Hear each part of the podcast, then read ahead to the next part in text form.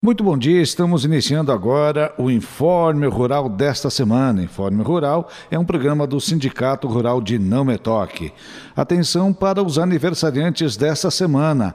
Na última terça-feira, dia 13, esteve de aniversário Henrique Van Rio. Henrique, parabéns para você, tudo de bom, felicidades. Uma homenagem de toda a diretoria do Sindicato Rural de Não Metoque. Atenção para os avisos do Sindicato Rural produtor rural. Quer melhorar a sua produção? Participe dos programas gratuitos do Sindicato Rural. O sindicato está com vagas disponíveis para o ILP, Programa Integração Lavoura e Pecuária, que consiste em consultoria na produção integrada de cultivos agrícolas intercalados às fases pastoris de produção animal podem participar produtores que produzem simultaneamente grãos e pecuária de corte. O programa oferece acompanhamento técnico sem custo. Não é necessário ser associado à entidade. Mais informações e inscrições no Sindicato Rural ou pelo telefone 98429 7166. Agora no Informe Rural, vamos ouvir a presidente Teodora. Sobre o Fundo Rural, tivemos a notícia de que foi descartada a remissão da dívida do Fundo Rural. Uma reunião que foi realizada na terça-feira entre o ministro da Economia, Economia Paulo Guedes e o representante da Comissão de Agricultura da Câmara dos Deputados, Jerônimo, deputado Jerônimo Gergen, é, sacramentou que não houve revisão da remissão das dívidas dos produtores com o Fundo Rural. O deputado Jerônimo diz que o ministro informou que não é possível eliminar o passivo do Fundo Rural, estimado pela Receita Federal no ano passado em 11 bilhões de reais, por se tratar de renúncia fiscal. De acordo com o Jerônimo Gergon, o ministro garantiu, no entanto, que é compromisso do governo encaminhar uma solução para o assunto em breve. A principal possibilidade que está sendo levantada é a criação de um novo tipo de refinanciamento que mescla as regras do Refis, que é o programa que prevê o parcelamento de débitos fiscais em até 180 meses, e a mescla com o programa de regularização tributária para quitação de débitos inscritos na dívida ativa com a União. Então, esta definição deve acontecer, segundo Gergen, na próxima semana.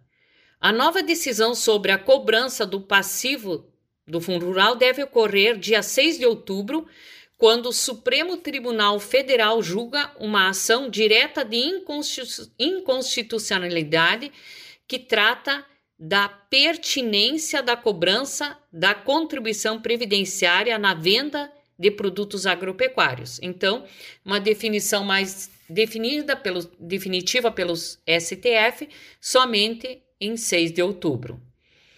Também é, fomos informados, isso repercutiu pela imprensa, sobre a questão do imposto de renda, que é a famosa Operação Declara Grãos, né?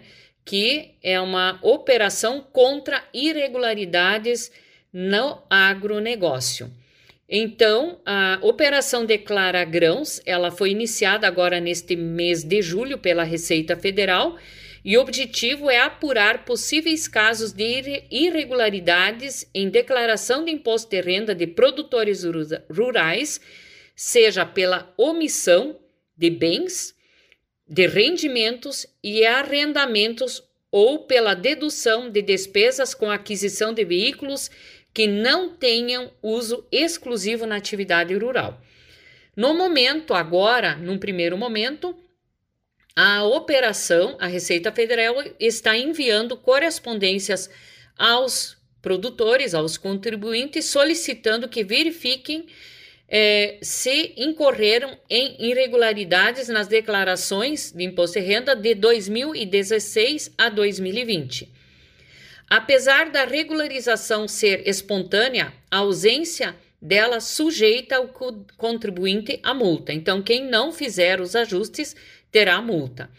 Entre 2017 e 2021, estima-se que cerca de 24 mil contribuintes omitiram informações na declaração, o que significa em torno de 23 bilhões de reais em receitas da atividade rural não tributadas. Então, o Leão está de olho nas declarações de imposto de renda dos agricultores e por isso que cada vez mais também nós precisamos é, prestar atenção e tentarmos fazer o mais correto possível.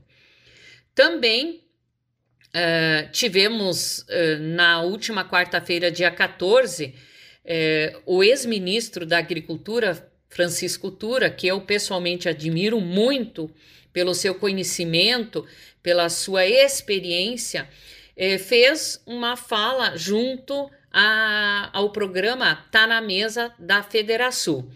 E ele fez várias considerações muito positivas com relação ao agronegócio. É, Francisco Tura declarou que os estoques mundiais das commodities agrícolas tendem a permanecer baixos e, portanto, com cotações elevadas por mais alguns anos, assim como a demanda chinesa pela proteína animal brasileira. Então, os pre preços dos produtos do agro ficarão altos ainda por alguns anos.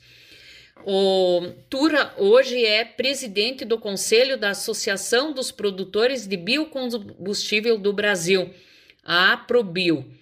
E, de acordo com ele, o agronegócio brasileiro ganhou uma autonomia tão grande que o país apresentou resultados expressivos como produtor de alimentos durante a pandemia.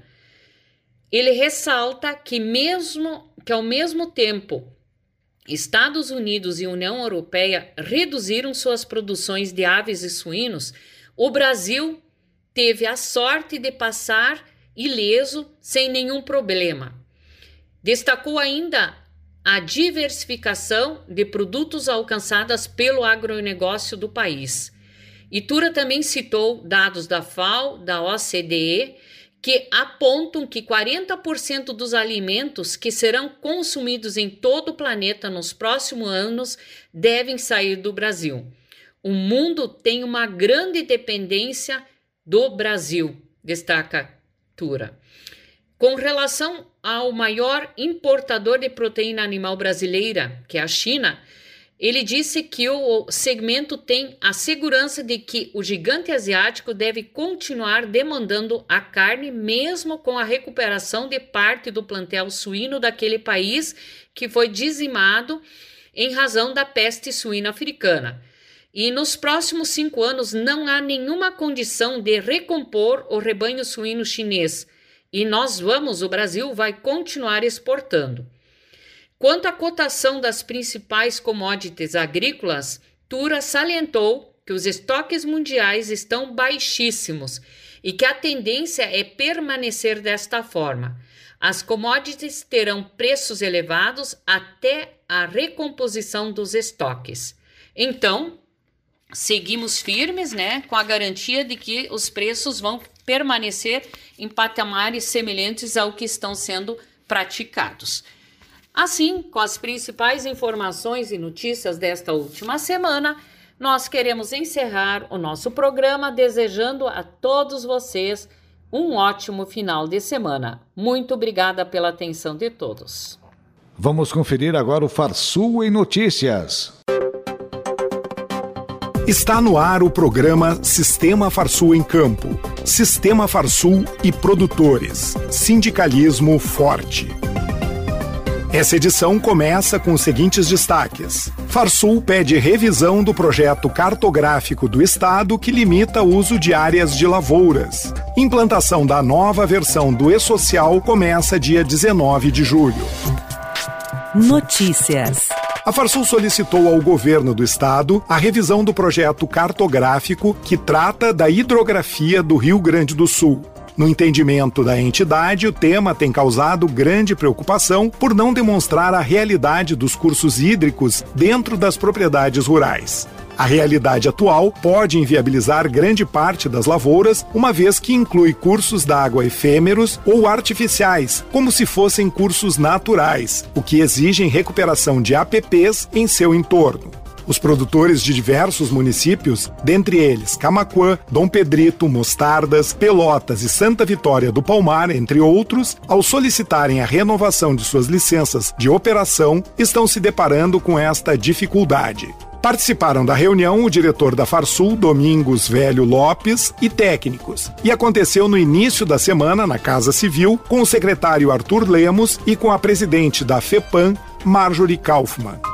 Começa dia 19 de julho o processo de implantação da versão atualizada do E-Social simplificado e a obrigatoriedade do envio dos registros de eventos de folha de pagamento para empregadores pessoas físicas pertencentes ao terceiro grupo, conforme portaria conjunta que atualiza o cronograma de obrigatoriedade. As empresas pertencentes ao terceiro grupo, pessoas jurídicas, já estão transmitindo a folha de pagamento desde maio deste ano. Os produtores rurais devem conferir o calendário de implantação e como será feita a transição entre as versões durante o período de adequação. Nesta etapa, poderão utilizar as duas versões, a atual e a nova. Para segurados especiais, a data ainda não foi divulgada. Mais informações podem ser conferidas no setor de arrecadação do Senar Rio Grande do Sul. Farsul e a Fundação Pro Sementes lançaram nessa semana a publicação com os resultados do ensaio de cultivares em rede de soja para a safra 2020-2021. O estudo analisa diversas cultivares do grão em 11 regiões produtoras no estado e orienta o agricultor na escolha das variedades que apresentaram melhor desempenho em sua região. Além de ser uma importante orientação de pesquisa técnica, o estudo é uma ferramenta gerencial que a Farsul e a Fundação Pro Sementes disponibilizam ao produtor rural. Os resultados do estudo serão analisados em nosso programa de rádio na próxima semana e podem ser conferidos no site da Farsul e no da Fundação Pro Sementes. O ECR Soja 2020-2021 conta com o patrocínio do Senar RS, da Bayer e da Brasil Seg. O Senar RS reabriu de forma permanente o edital de credenciamento de pessoas jurídicas para formação de cadastro de prestadores de serviços para assistência técnica e gerencial, o ATEG. Podem se credenciar empresas que tenham profissionais com formação superior nas áreas de ciências rurais e da alimentação, para atuarem nos cargos de técnico de campo e supervisor técnico de campo. As empresas interessadas poderão se inscrever gratuitamente no site do Senar RS em senar-rs.com.br. Momento Senar. A água é fundamental para a produção dos alimentos. O uso da irrigação, seja por inundação, sulco, gotejamento ou aspersão, são sistemas que promovem o sucesso da plantação. Para buscar conhecimento sobre o melhor sistema na sua propriedade, entre em contato com o Sindicato Rural do seu município e venha participar dos treinamentos que o Senar Rio Grande do Sul oferece nesta área. Agenda Termina em 23 de julho o prazo de inscrições para os cursos Tecnologia em Gestão do Agronegócio, Gestão Ambiental, Gestão de Recursos Humanos e Processos Gerenciais, modalidade à distância, da Faculdade CNA no Rio Grande do Sul. No estado, a instituição tem polos em Cruz Alta e São Cepé, onde mantém algumas atividades dos cursos. Os interessados podem se inscrever no site faculdade.cnabrasil.org.br. Sistema Farsul sempre ao lado do produtor rural. Termina aqui mais uma edição do programa Sistema Farsul em Campo. Até a semana que vem. E por aqui estamos encerrando o Informe Rural. Um abraço, bom sábado, bom final de semana.